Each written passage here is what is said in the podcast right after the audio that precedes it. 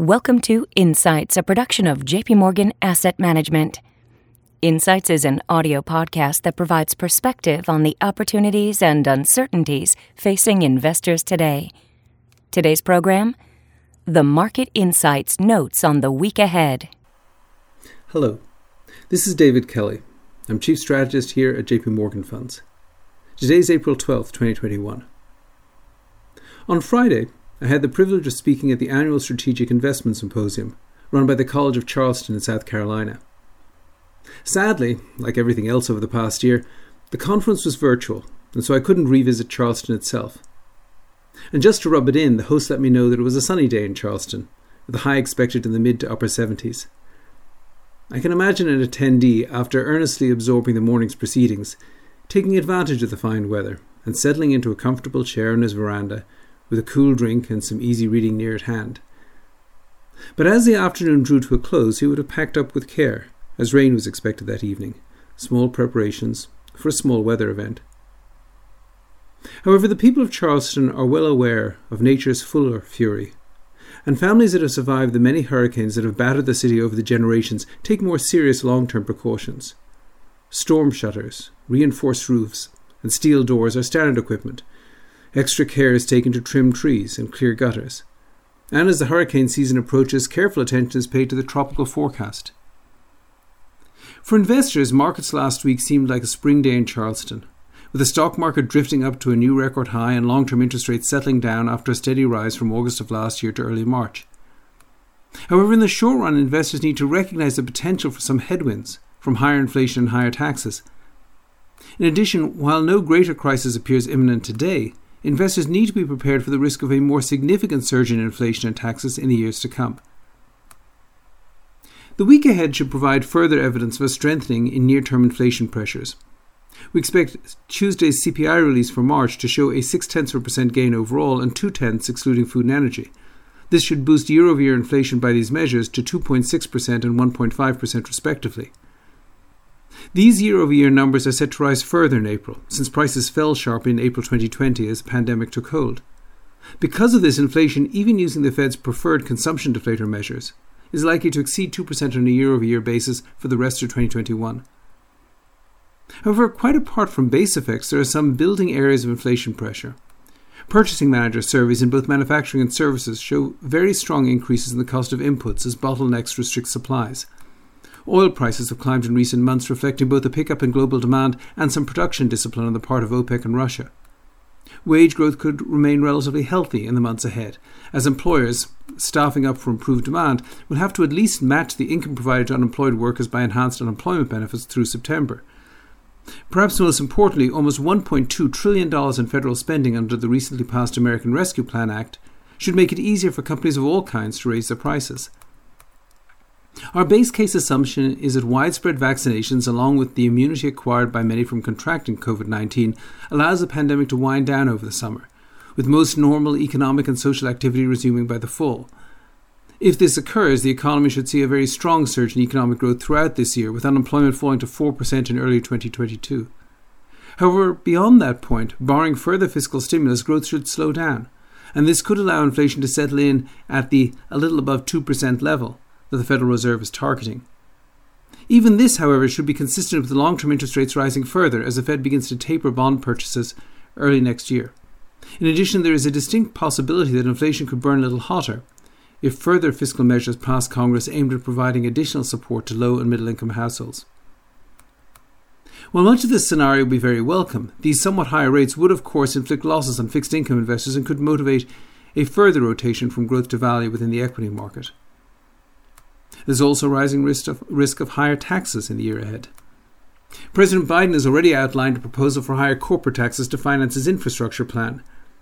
This proposal includes an increase in the corporate tax rate from 21% to 28%, and the adoption of a global minimum corporate tax at 21%. In addition, he is likely expected to, to propose increases in income and capital gains taxes on upper income individuals to finance an extension of recently passed enhancements to the child dependent care and earned income tax credits.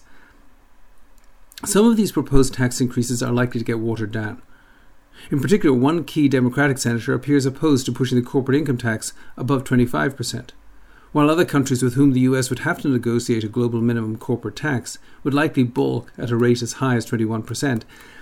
That being said, there's a good chance that legislation increasing both the corporate income tax rate and capital gains taxes for upper income households will pass before the end of the year. As in the case of inflation, it's hard to argue that markets have already priced this in, and the passage of tax increases could represent a challenge to capital markets over the next year. As in the case of inflation, however, there should be a short term limit to the trend towards higher taxes. If Democrats lose five or more seats in the House of Representatives in the November 2022 midterm elections, they will lose control of the House. History suggests that odds are heavily stacked against them, as the President's party has lost five or more seats in 18 of the last 21 midterm elections going all the way back to the 1930s.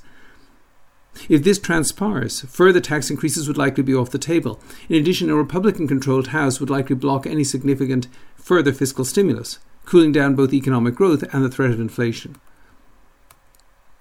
The prospects for higher inflation taxes in the short run is real and should have real consequences in raising long term interest rates and curtailing, curtailing equity market returns, particularly on stocks with high valuations today. However, investors should also recognize that there are long term, longer term threats. On the inflation front, decades of rising inequality have simultaneously contributed to rising asset prices while reducing the demand for goods and services.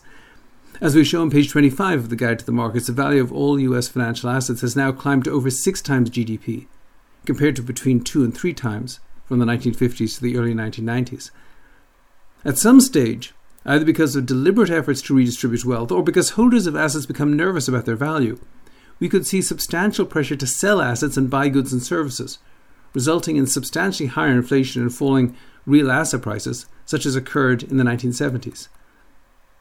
On taxes, it's worth noting that the national debt has now more than tripled as a share of GDP since the start of the century, with little evidence that either major political party in Washington sees this as a problem.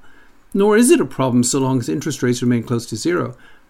However, interest rates could rise substantially if inflation begins to accelerate and the Federal Reserve feels forced to adopt a hawkish stance for the first time in decades.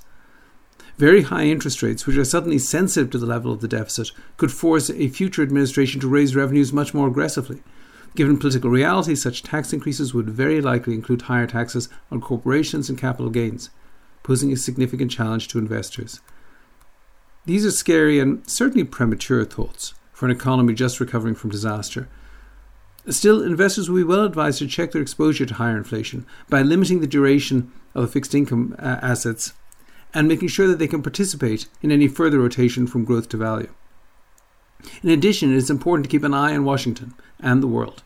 If the US continues to push the envelope more than other nations in fiscal stimulus and deficit financing, investors may want to increase their exposure to overseas equities, where valuations are cheaper, and a less exuberant boom today could provide the comfort of a less painful bust in the years to come.